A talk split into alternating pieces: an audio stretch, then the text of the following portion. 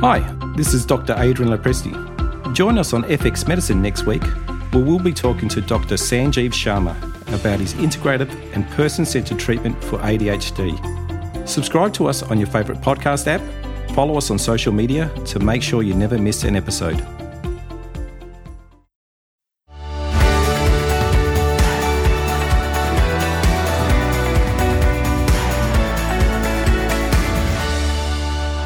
Welcome to FX Medicine, where we bring you the latest in evidence based integrative, functional, and complementary medicine. I'm Dr. Adrian Lopresti, clinical psychologist, and joining us today is Dr. Michelle Jongenelis. Dr. Jongenelis is Senior Research Fellow and Deputy Director of the Melbourne Centre for Behaviour Change. She has expertise in health promotion, intervention development and evaluation, behavioural psychology, and clinical psychology. She works across multiple and diverse health related behaviours, including alcohol and tobacco control, nutrition, physical activity, and sun protection. Michelle joins us today to talk about developing healthy habits and how we can help facilitate behaviour change in our patients. Hi, Michelle. Thanks for joining us today. Oh, thank you so much for having me, Adrian. And that was great. I'm certainly interested in talking to you today because of some of the research actually that you've done on you know children through to older adults on you know areas of physical activity and your soft drink. I've seen some of the papers you've written on soft drink consumption and you know healthy eating, and even some of your work on uh, e-cigarette use. Yeah, lots of things that people need to be doing to change their behavior for the better. So definitely most of my research applies to, you know, those things that we all could be doing, like as you pointed out, increasing physical activity, eating our fruits and vegetables, not drinking so much soft drink, and of course, you know, not not drinking as much and definitely not smoking or using e-cigarettes. Yeah, great. I know that you do some work at the Melbourne Centre for Behaviour Change. Uh, can you tell us a little bit about that centre? Yeah, so we're a fairly new centre. We were meant to launch last year and then COVID hit, and unfortunately, our launch party got delayed.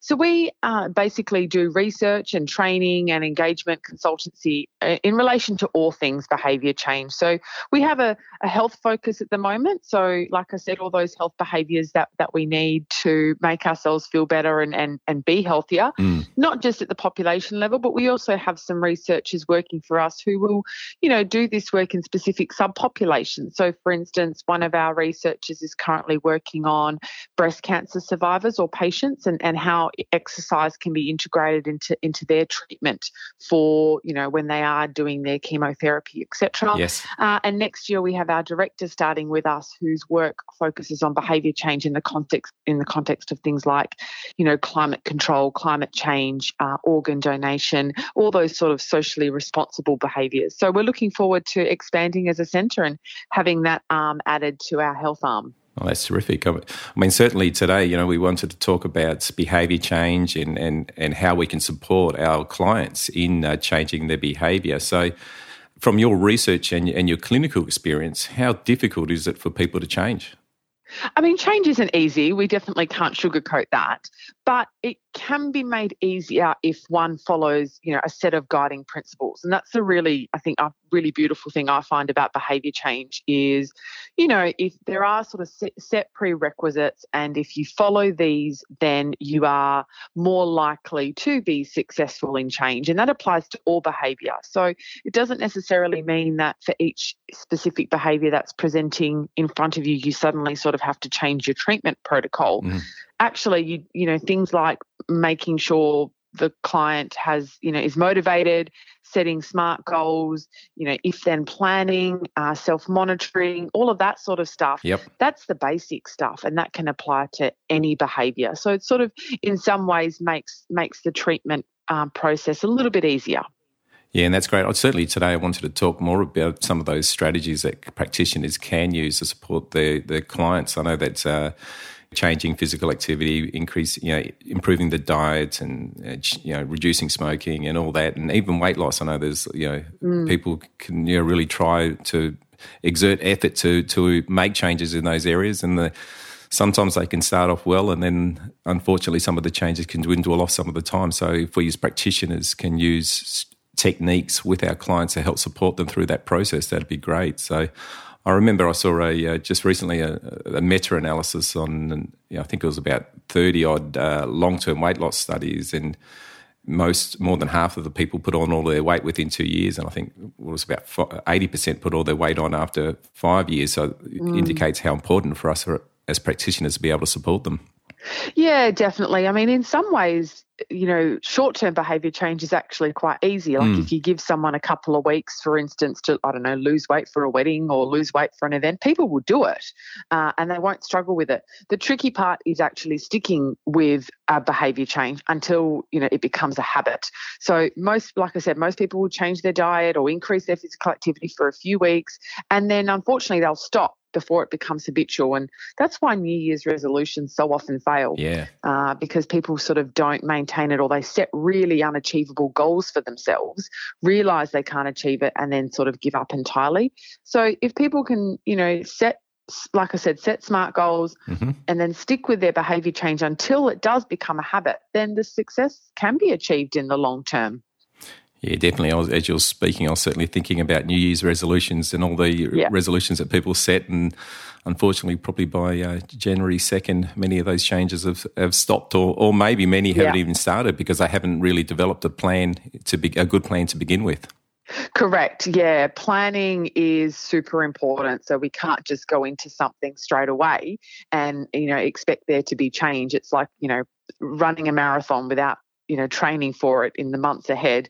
So with adequate planning and also you know the motivation as well you, there's so many steps before you actually start taking action to to change your behavior. And that's what people often forget that we we really need to do that pre-planning first mm. so that when we eventually do start taking action and changing our behavior we're in the best possible sort of mindset and you know we've we've we've done what we need to do to make that uh, change successful I know that uh, some, you know, often when we have our clients attend a, a session, our practice, that it's often assumed that they're they're motivated to change, and uh, and unfortunately, that's not always the case. I know certainly when I work with my clients, you know, they're certainly motivated to get better, but in terms of making the specific changes around diet or lifestyle, they may not necessarily uh, have that motivation to change. So, how do we assess whether somebody's motivated?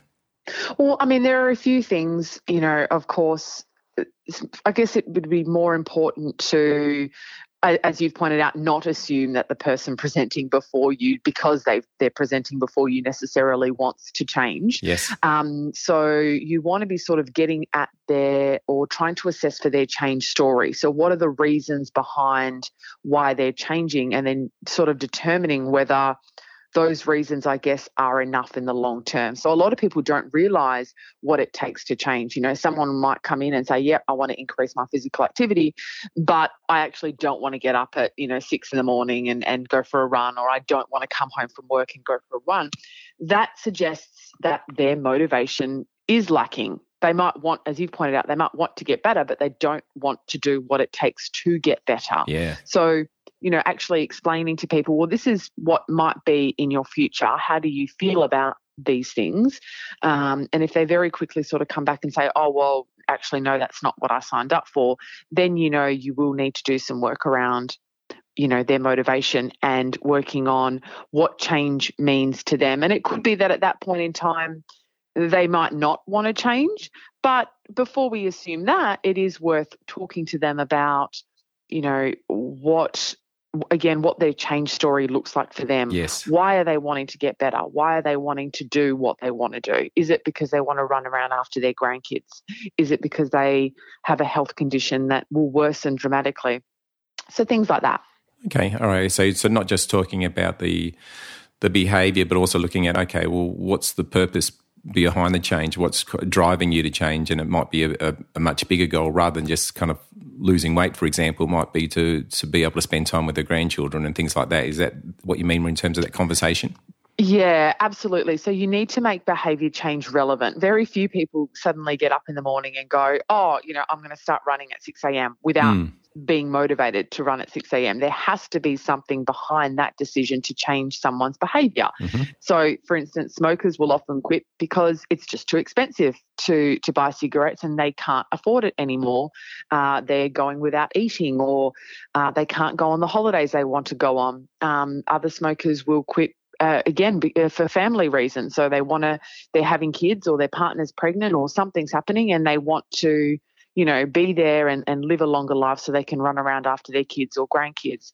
So the same goes for things like physical activity or um, junk food consumption. You know, people know that it's unhealthy. Yes. So I guess that's something that um, I think is important to realize is that, you know, people don't necessarily need to be told that smoking's unhealthy or that junk food's unhealthy. We know that. So we need to get at something else that can motivate our clients. And usually, you know, it is around the family stuff if they have a family um, or or some other reason. And it's up to the practitioner to, to to sort of chat with the client and figure out what it is about this client that's presenting in front of you that is going to motivate them. And that'll be different for different clients. So the motivation is the same. All clients need to be motivated, but what's going to motivate a client will depend on the client in front of you. Mm-hmm. If they don't have kids, then telling them that they can live longer for their kids is not going to cut it. So, what else do you need uh, to sort of get an in with your client? What's personally relevant for them? Okay, so if you have somebody, say, for example, coming in to, you know, and one of the changes around smoking, you may not necessarily be concentrating on, on the smoking, but what kicking the habit will do, you know, in terms of financial um, freedom and things like that, and being able to pay the mortgage, and, and that might be something that you link their motivation towards then. Yeah, definitely. So, like I said, most people, if not all people, know that smoking is bad for them, but it is an addiction. Uh, so, it does require a different sort of conversation. Um, and for some people, the financial thing might not cut it, and you might need to try something else. So, again, it's just about figuring out what the person in front of you is going to respond to. So, what is their story? What attitude do they hold towards smoking? Mm. Um, you know, how does it fit within their life? Are they worried about not being able to cope with stress? If that's the case, if that's what's preventing them from changing, then as a practitioner, you're going to need to work on that. You're going to need to figure out, you know, how do I get this person to manage their stress levels that doesn't involve smoking. Um, so really sort of chatting to the person about their personal story. And I realise it's it's hard, uh, particularly for GPs who, you know, only have maybe a 10 minute or 15 minute slot. Some GPs only have a seven minute slot to chat with their clients about this. Yeah. Um, but really important to elicit that story that your client has about their behaviour because that's the only way you're going to figure out what it's going to take for them to change. So if we think about uh, people and, and the characteristics of people that do change. I mean, what does the research say around what characteristics or individual characteristics increase the likelihood of someone changing? It's pretty much just someone who is motivated, really. So I've I firmly believe that anyone can change if they're motivated enough to change. So, you know, while there are certainly probably some areas where you might find some um, sex differences or some age differences. Mm. You know, I think a lot of the time they're, they're just assumptions. So, for instance, the assumption that as people get older, they're going to slow down and they better not do physical activity because of X, Y, Z. You know, I think we need to we need to watch out for those assumptions and just sort of assume that the person in front of us, you know, with the right motivation, with the right tools, can can and has the capacity to change. Okay, okay. I know there's a lot of um, research around uh, things that might be important in terms of motivation. Is things like self-efficacy and the you know, mm. one's confidence in being able to change. Can you tell us a little bit about that? The importance of, of, of helping support somebody's self-efficacy around change. Yeah. So if someone doesn't believe that they have the ability to do what it takes to change, then they're not going to be motivated to change. So if you set a goal with someone or if someone wants to increase their physical activity, if they don't believe they can go for a run, uh, and that's different to not being able to. So if someone has a physical ailment that's that prevents them from running, that's different. Self efficacy is someone's belief that they can do what it takes. Uh, so working on self-efficacy, you know, there are four different ways that that um, self efficacy can be increased. The most potent way of increasing self efficacy is through what we call mastery experiences. So, getting people to actually you know, experience accomplishments. So if someone wants to increase their physical activity and believes they can't, you might not say to them, well, you know, start by going for a run every day. You might say, how about you start by going for a half hour walk three times a week? And you sort of what we call graded tasks where you build them up um, to the point where they are then going for that run if the run is the end goal, or they are then finding themselves in the gym. Yeah. So like I said, it's what we call those mastery experiences, setting graded tasks. You don't get people necessarily to quit straight away. You you know, you for instance quit smoking straight away. You might taper them down. So you might get them to use nicotine patches of different strengths. So the graded tasks are really important, getting them to experience that mastery. Mm. Um, and then, of course, there are the other forms of increasing self efficacy. So things like vicarious experiences. So getting them to look at what other people have done to quit smoking or to exercise and what did they do that that they found helped them and getting that sort of support around that yes. hearing other people's stories. Um, yeah verbal persuasion is another one. So encouraging your client to to change, being not necessarily positive, but being realistic uh, around around what they can do. Okay, okay. So really, then targeting self-efficacy, you could be really starting small with somebody, getting them to experience some success in change. Yep. In uh, with small changes, whether it be walking or a small change in relation to a dietary change or something like that, and getting them to kind of boost their confidence in relation to that, then gradually building it up from there. Yeah, absolutely. Yeah. Because I know obviously lots of people have come in, you know, they may have tried to change numerous times and obviously they've got a history of, of I suppose, from their mind failing. So that's going to have a really mm. negative effect on, on their confidence in changing, I suppose, isn't it? It is, yes. So this, you know, you find this often in, in, smoking is, oh, well, I've tried to quit, you know, X X times in the last few years and nothing's worked. So what makes you think it's going to work this time? And when a client presents to me with something like that, I will always sort of question what goal that they had set for themselves for that behavior change. Often people are setting really unrealistic goals, particularly around New Year's resolutions.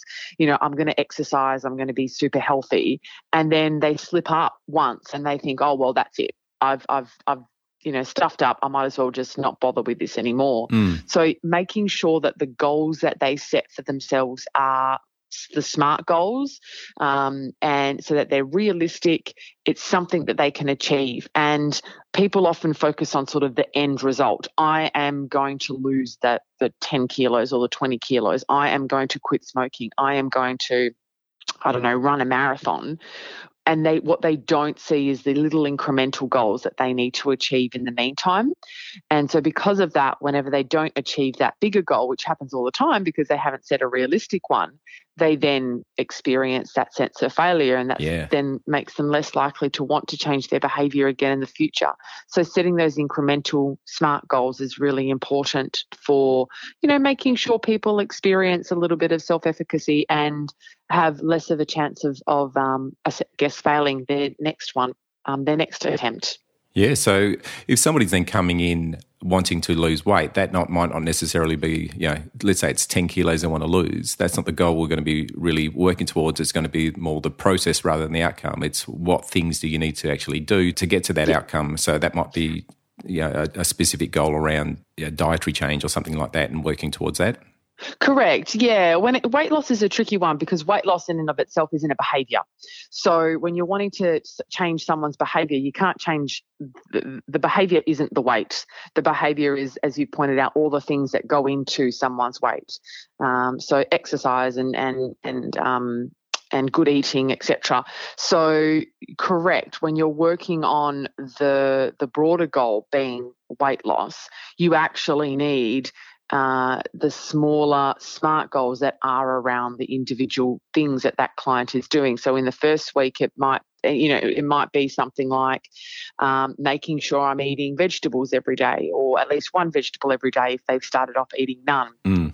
Or you know, and again, it'll it'll be different depending on the client in front of you. But if there's a client who, you know, every night treats themselves to you know a chocolate after dinner, you might work with them by saying, well, how about this coming week? A smart goal that you set for yourself is you um, only eat that chocolate Monday to Friday, and on weekend, and then on the weekend you don't, or you choose one day where you're not going to eat the chocolate, and then you grade that down. Mm-hmm. Uh, so, and to use the example I used earlier with the walking, that's how you would approach the physical activity. So, how about this week? You know, we start building in some physical activity, and depending on where you are what, what your baseline is with physical activity, we can decide what, what you might be capable of um, moving forward.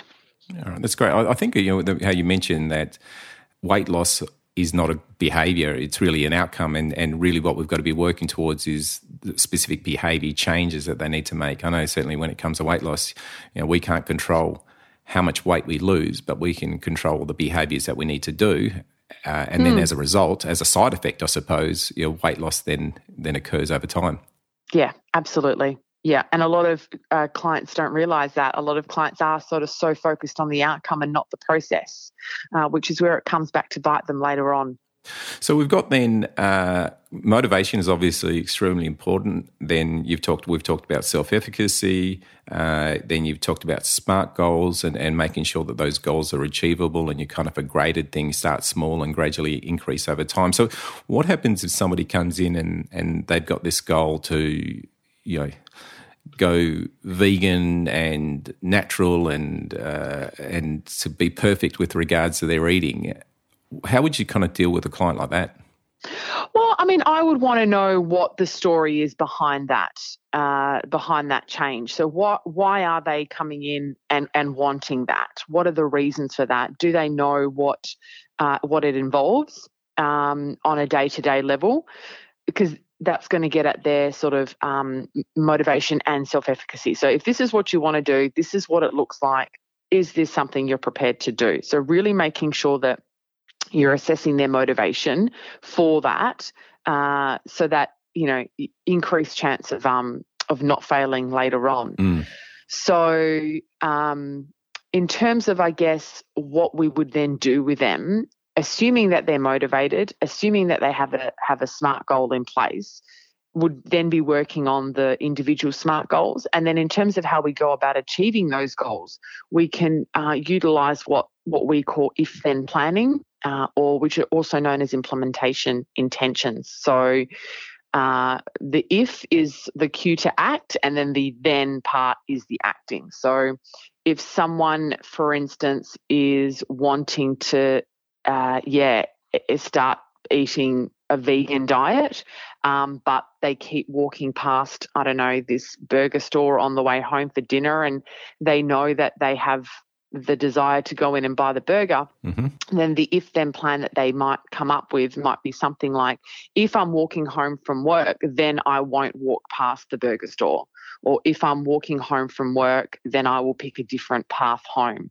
So identifying that cue to act and then making sure you act in a different way to what you usually act. And if then plans can sort of can be used for different things, it can be used in in times of, of crisis. So when you are presented with that burger store, for instance, or you know when you're presented with a bakery that has really lovely smelling pastries in it, and you're trying to to lose weight, if then plans can be used for that. But they can also be used to um, sort of develop a cue to act in a particular way. So if you're wanting to increase your physical activity, you might say, well, if it's Saturday at 10 a.m., then I'm going to go for a walk. Or if it's Wednesday at 7 p.m., then I'm going to go for a run. So identifying those cues uh, and sort of, I guess, br- training your brain to then notice those cues and act the way that you would like to act in that way. Okay, so it's so it's all about really coming up with um, you know developing cues action and and problem solving too. So so let's say for example, mm. you know, if I have a craving uh, in the evening after dinner, then I will and coming up with a, a plan to kind of manage that craving. Is is that right? Yeah, definitely. So that would be what we call something that an if then plan that needs to be developed in a time of crisis, essentially when uh, you're faced with, you know, uh, your goal potentially being um, thwarted by something.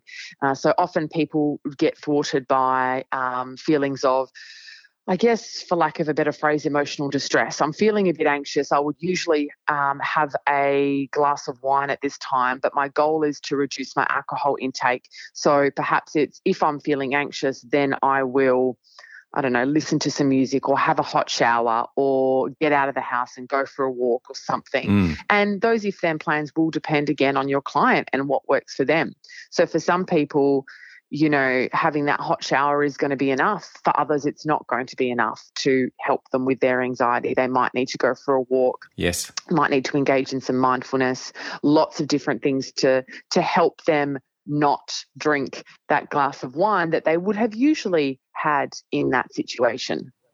Okay, so so really, then um, part of it is about trying to identify if the behaviour that they want to change, what what function that has. So if it's a having a glass of wine is a way that they unwind, and that that serves a function for them, then we need to kind of develop alternatives uh, to that behaviour. Is that right?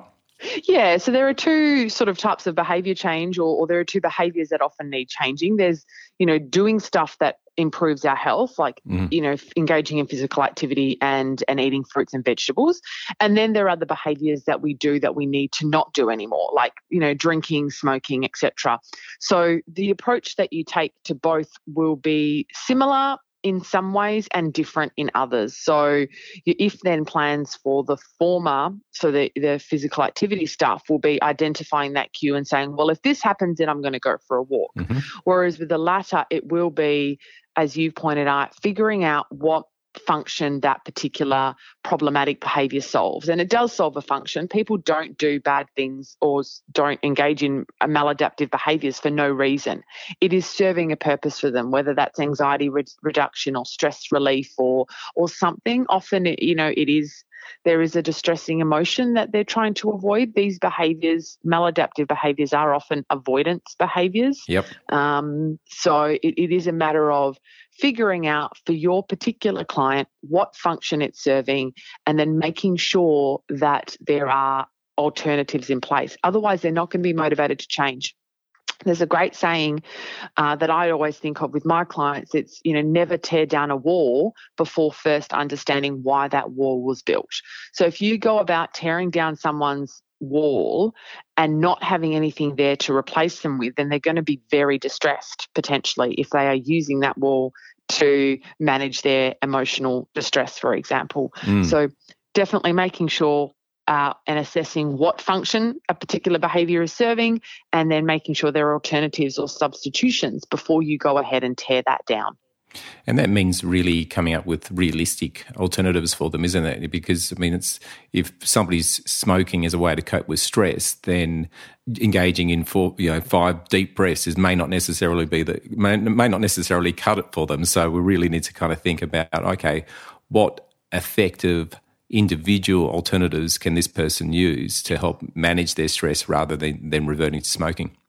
Yeah, correct. Uh, and so, you know, that's why there are things like um, legitimate low fat alternatives to particular products. So if you're saying to someone, if someone's wanting to lose weight and one of their goals is to, you know, um, consume less high fat foods, then there are low fat alternatives out there mm. that they could consume instead. So we're not sort of saying, hey, you're not allowed to eat that chocolate bar anymore, or you're not allowed to eat that particular yogurt anymore.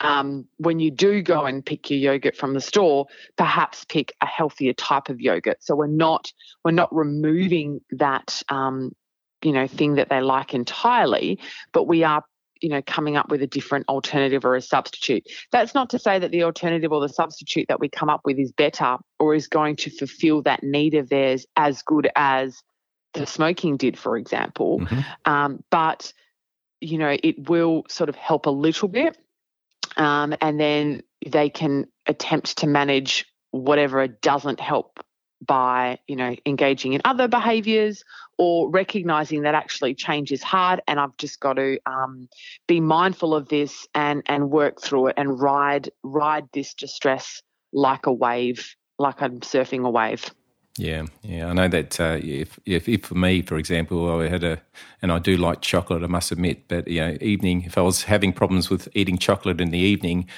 substituting it with a carrot is probably not going to be that effective effective for me. So, no. no, definitely so, not. so it's really starting with something, an alternative. It might be even just having a smaller amount initially. Is that right? Yeah, that's what I was just about to say. So can you have half the chocolate bar instead? Or, you know, when you go out to the shops and you you stock up on your chocolate, I guess, instead of buying the bigger chocolate bars, can you buy the fun size packs instead?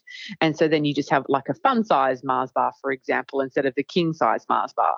Um, so it, it also works with ice cream. So rather than sort of having the big four liter tubs that you then scoop out into a bowl and, you know, it's really hard to measure that, perhaps buy the single serve ice creams instead. Mm. So a mm. single serve paddle pop, for example, and then there's a very clear there's an end to this. I have had my paddle pop rather than sort of I've just put six scoops of ice cream and now I'm going to add ice magic and sprinkles and all of that sort of stuff. So, yeah, certainly before we necessarily get rid of a behavior or get rid of a product like like chocolate, for example, you know, stepping down so it's actually not that much of a I guess a fright to the system yes. when we suddenly don't have that chocolate in the evenings because we've been, you know, reducing our intake over a couple of weeks already.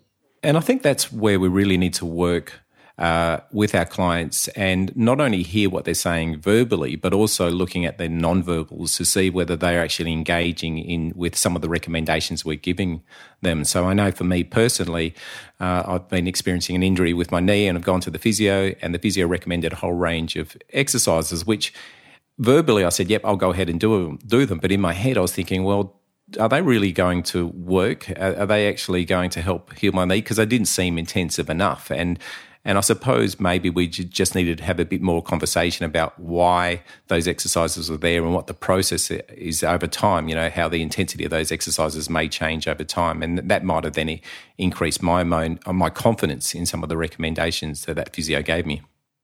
Yeah, so very important as practitioners to always provide a very good rationale to your clients for why you're wanting them to do a particular exercise or change their behavior in a particular way. So clients will will almost always come wanting change immediately. So as a clinical psych in private practice, I see that all the time. Clients just come and they want to, you know, implement widespread changes. Mm. And so talking to clients about why that's not going to work, how that is a recipe for disaster, how if you take the time to to do that planning and to grade yourself up to a particular goal, you'll have greater success than if you just launch into it. So again, that marathon analogy that I used earlier, if you decide you suddenly want a marathon without training, you're probably going to get a cramp within a couple of kilometers of being in there and you won't be able to finish the marathon.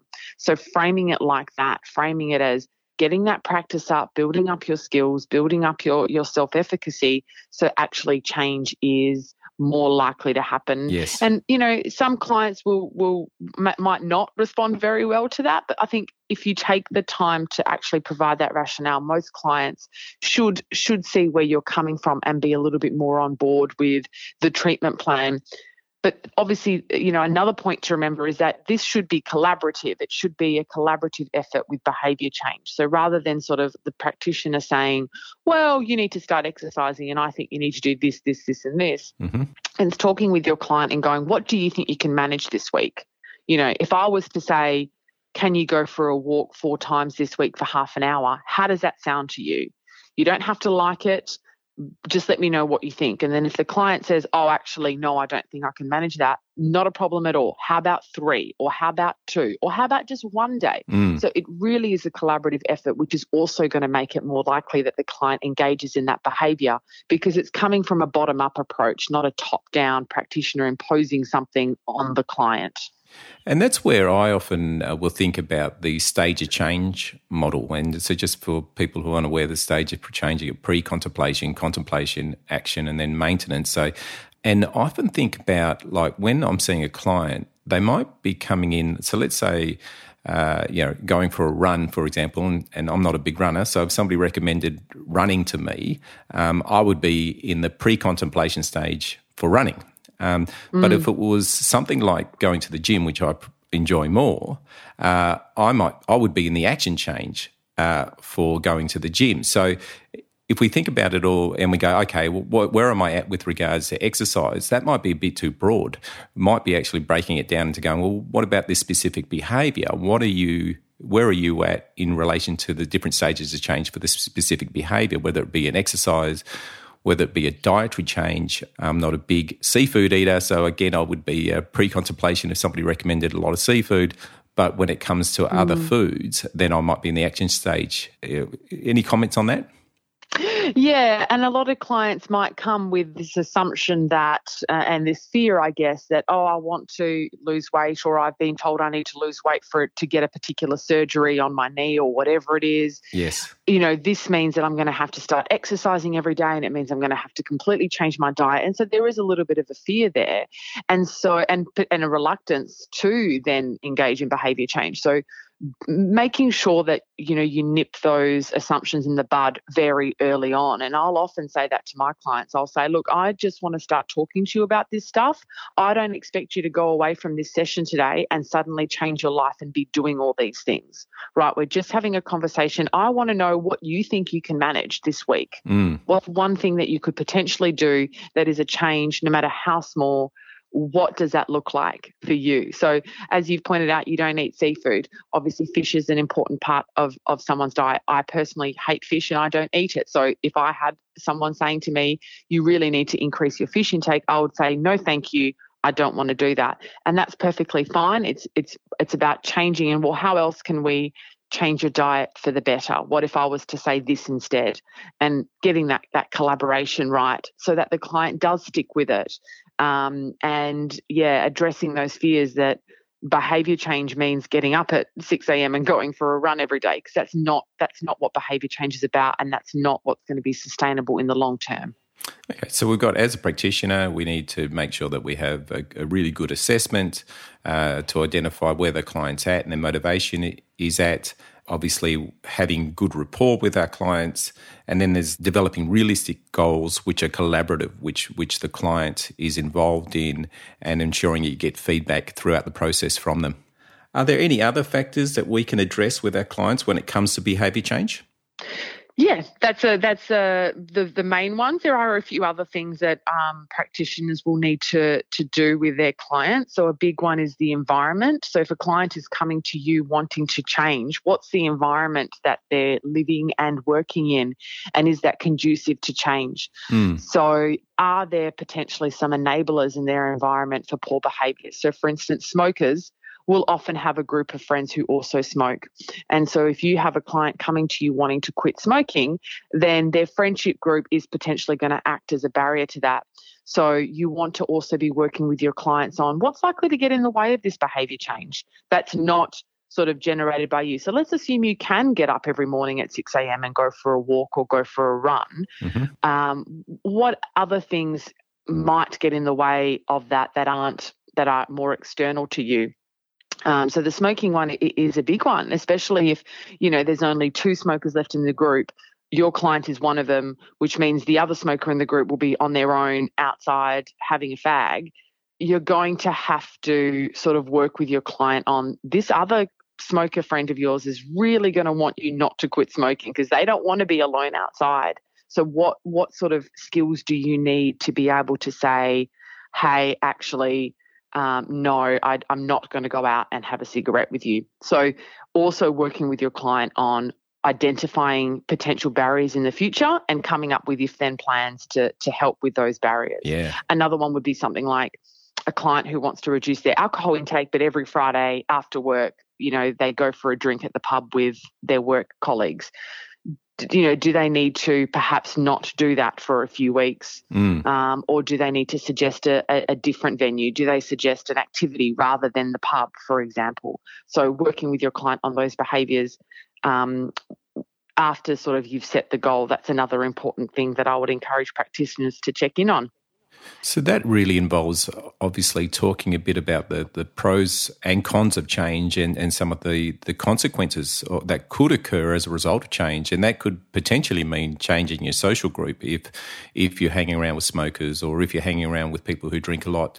Um, and we really need to have those conversations in our sessions with clients because it to to to be successful in change, it could result in dramatic lifestyle and environmental changes, doesn't it? Yeah, I think as practitioners, we tend to focus a lot on the pros of behaviour change because we know how important they are. We know how much, um, how healthy it's going to be for the client to change their behaviours in a different way. But again, going back to what I said earlier around don't tear down a wall before you understand why it's been built. Mm. If we don't do the assessment around what what are the consequences of this? Because there will be consequences for the client of changing their behavior. Not maybe not necessarily with things like physical activity, but certainly with things like smoking and um, and you know eating junk food for instance there might be some consequences to that so there might be a loss of um, self a self-soothing mechanism mm. if they're using junk food to to cope with a particular distressing response or there might be a loss of a friendship circle or a, you know difficulties in a friendship circle and so making sure that we don't just focus on the pros of behavior change, but we also understand what the consequences of that is for that particular client and then planning for what's going to happen when those consequences eventuate and how our client is going to manage that yes. so that they don't you know sort of give up and revert back to their their pre-change ways yeah, and that's absolutely crucial. You know, we need to be aware that it's not just all positive. There are a whole bunch of potential negatives and, and difficulties that a client is going to encounter when when changing. So, now the million dollar question: If I change my behaviour, how long does it take before it now becomes a habit?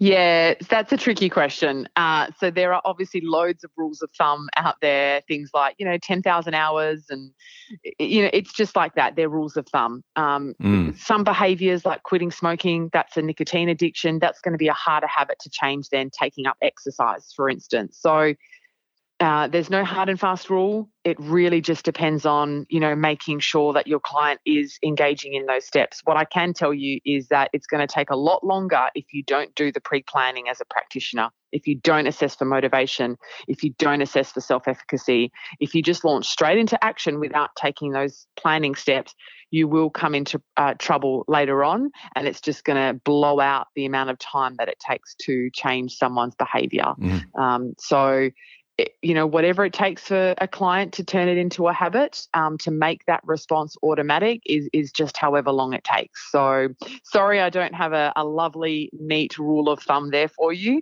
Um, but a lot of clients will come in assuming that it's going to be ten thousand hours or four weeks of doing this every day, mm-hmm. and that's certainly not the case. So that's sort of another assumption that you're going to want to nip in the bud with with your clients presenting before you. And that's where things like, you know, obviously relapse prevention comes into play because we know that even if somebody's engaging in a behavior for a year or two years, uh, something happens in their life, uh, there's a highly stressful period, they start smoking again, and then they kind of think, okay, well, I failed, uh, and they give up. And and I know that's a lot mm. of work, a lot of research on relapse prevention side of things too. Yeah, and I'll often talk to clients about lapse versus relapse. So, you know, if you're working towards your goal and and you find yourself having that chocolate bar at night time, really working on that black and white thinking of I might as well just give up now. Mm. So what you've had is a lapse, but you haven't had a relapse yet. A relapse would be going back to all your old behaviors and not attempting to change at all. Mm. Uh, so you know, a lot of clients are very concrete and black and white about this stuff. And oh, I've had a cigarette and that's it, back to square one, uh, w- which is not the case. So I'd also encourage practitioners to have that lapse versus relapse chat with their client uh, you know, tell their client that that they could, you know, expect to lapse at some point in the future, and then that's perfectly okay. It's just it's then up to the client to, you know, implement things to prevent it from ending up in a relapse. And so, working with your client on, well, if you have a lapse, what are you going to do? What are you going to think? What are you going to do? What sort of um, coping statements can you say to yourself so that you don't end up you know back where you were when you first came here. Mm. So I sort of like to call it, uh, it relapse prevention in by focusing on lapse, um, working on what happens during a lapse. Yeah, and it's just normalizing that. It's inevitable that they, uh, they're going to lapse at some stage, particularly around eating and exercise and, and mm. so forth. So and that's also where we can also have conversations about you know future potential high risk times. You know, are there, are there situations in the future that may uh, increase the risk of you reverting back to your old habits? How do you kind of then work through that? And what are some coping statements you could use, and and some problem solving uh, steps that you could kind of engage in to help sustain change and get back on track?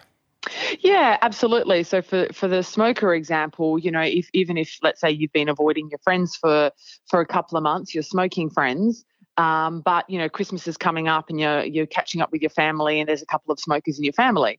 How are you going to manage that? Yes. You know, when you've been sort of avoiding being around smokers, and do you need to uh, uh graduate your in, you know graduate how often you catch up with smokers in the meantime um, in terms of eating high risk time is always Christmas, but that's again very normal to sort of overindulge at Christmas time and, you know, working on, okay, well, Christmas is over now.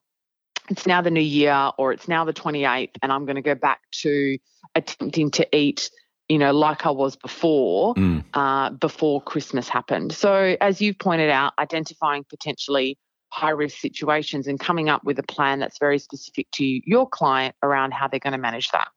Yeah, and, and, and being aware of what the definition people are using. You know, if they're saying that they want to be a healthy eater, what does that actually involve? And and uh, if you're during Christmas time you're indulging, but rest of the year you're eating really clean.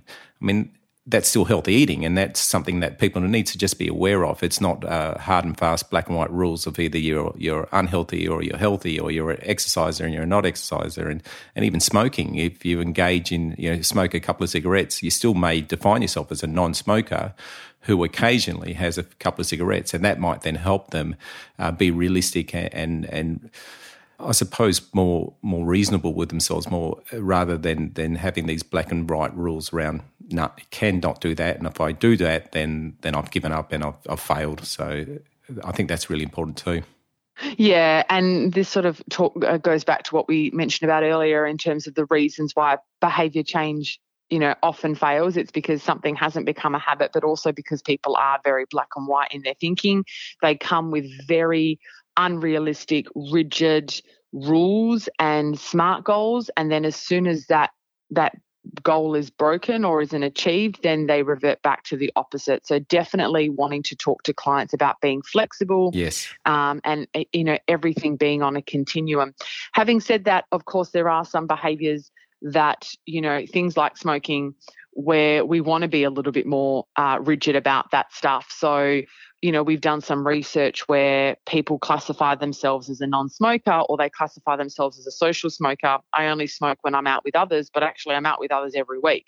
That now makes you a smoker. That doesn't make you a social smoker. You are at harm. Mm. So, also working on people's definitions of things Another one would be sort of, oh, you know, I don't drink every day. I only drink on weekends when I'm out with my mates. But when I drink when I'm out with my mates, I'm drinking seven, eight, nine, ten standard drinks every weekend.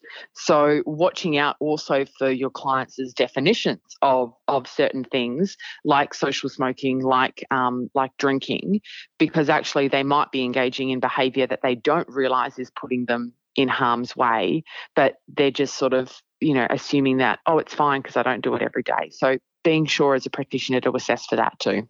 Yeah, so, so it could be the definition could be either be too rigid or on the other side, it may be something that they're just minimizing and, and not really acknowledging the severity of the problem for them. So Absolutely. Yeah, yeah. So, is there anything else? Uh, we could keep going for hours, I suppose, talking about this. But yeah. uh, is there anything else that uh, you think be useful for practitioners to know that we haven't covered uh, so far? I mean, the only uh, the part of the sort of uh, behavior change model, I guess, that we haven't touched on is the self monitoring part. So once you send your client off, um, you've done your planning, you've set your smart goals, you've set some if then plans. The client goes off and takes action. They need to be monitoring that action. Uh, they need to be monitoring every day what they're doing. So if they had a specific plan for a particular day, did they accomplish that plan or did they not? If they didn't, that's perfectly fine. What happened? What got in the way of of that plan not sort of not sort of happening for you? Mm. Uh, if it did, great. And then so then when they come back to you a week later or two weeks later, you can have a look at the monitoring and you can say, well, you know, maybe we can make your goal a little bit more difficult. Like you you seem to do it every day or you met your target for the last couple of weeks. How about we make this goal a little bit trickier for you? Um, and conversely, actually, you didn't meet your target. Maybe we've overextended the goal and we need to sort of pare it back and come up with a more achievable goal for you. You're not going to be able to have those discussions if the client isn't monitoring. And, you know, in this day and age, there's lots of great apps for for monitoring um, for monitoring behaviour change, uh, and also there's you know just the the old school paper and pen. You yes. know, you work out with your client what you need to assess, um, and you send them away with a piece of paper, and you say, hey, every time you do this, tick this box, give yourself a gold star. Every time you don't do it, leave the box blank, and then we'll come back and we'll we'll check that out. Mm. So monitoring is super important because it facilitates goal review, and that goal review might end up in a more difficult goal, or it might end up in a slightly easier goal, and then you start the process again of of taking action. So that's the the other sort of, you know, part of the of the model that I would recommend practitioners engage in. It's it's often a forgotten one. It's they send out, off you go, take action, and the monitoring can often be left behind. But that's pretty critical too. Great, great. Yeah, I think certainly monitoring is absolutely important component to change. So, now, are there any, just finally, are there any resources, books, or courses that uh, can help practitioners learn more about behaviour change and support their clients' behaviour change efforts? I mean, there are definitely lots of sort of resources and, and books out there. Uh, uh, some books um, will often focus on a particular behaviour, so things like weight loss or, or eating. Mm-hmm. And the course that we have on offer at the Melbourne Centre for Behaviour Change, uh, which is called Behaviour Change for Clinical Practice. Um, so we've developed that course uh, for allied health professionals, and we've done some research with allied health professionals to make sure that the course does suit their needs. Mm. So, in that course, we deep dive into each of the different things that we've talked about in, in today's podcast. So, how do we increase motivation? Uh, how do we increase self efficacy? You know, how do we set goals? How do we make habits? How do we uh, help clients break habits?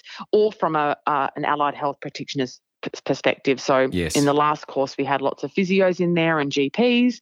Um, if anyone is interested in knowing a little bit more, then I would say, you know, the the course that we have on offer is very, very practical. Mm-hmm. Um, there are videos that I'm in showing people how to how to have a session with a client. Um, so I'd highly recommend recommend that for some fairly easy viewing rather than having to go off and read ten books because they have different sort of habits that they look into. Yeah, I've had a look at that course and it looks looks great. So I certainly recommend it for anybody who's interested in in helping their clients. Just finally, any apps that you would recommend for monitoring behavior change? Is there anything specific that you've used?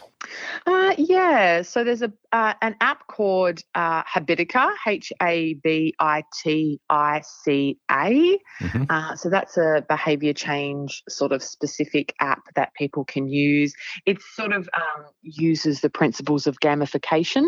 Uh, so sort of we, we know that gamification increases users' engagement with an app. So Habitica is one that people can try.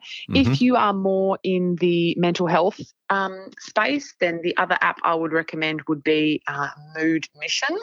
Uh, mm-hmm. That's a really excellent one too that I found. Um, you know, it has a, a, bit of evidence behind it too. So Habitica and Mood Mission. Uh, there are loads of other ones out there, but these are the two that are sort of I found are. Um, free, which often helps. They're free, so you can recommend them to your client in session and get them to download it straight away. Yeah. Uh, and um, yeah, fairly fun to use and, and increase engagement. Well, thanks, Michelle. Thank you so much for spending the time with us today, and uh, thank you for the great work you're doing in this area. You know, it sounds like you're, you're certainly providing much needed information uh, for us as practitioners, and I uh, highly recommend the course for people in the future if they want to do it. Yeah, no worries at all. It's been great chatting. Thanks, Adrian. Thanks, everyone, for listening today. Don't forget that you can find all the show notes, transcripts, and other resources from today's episode on the FX Medicine website. I'm Dr. Adrian Lopresti for FX Medicine. Thanks for joining us.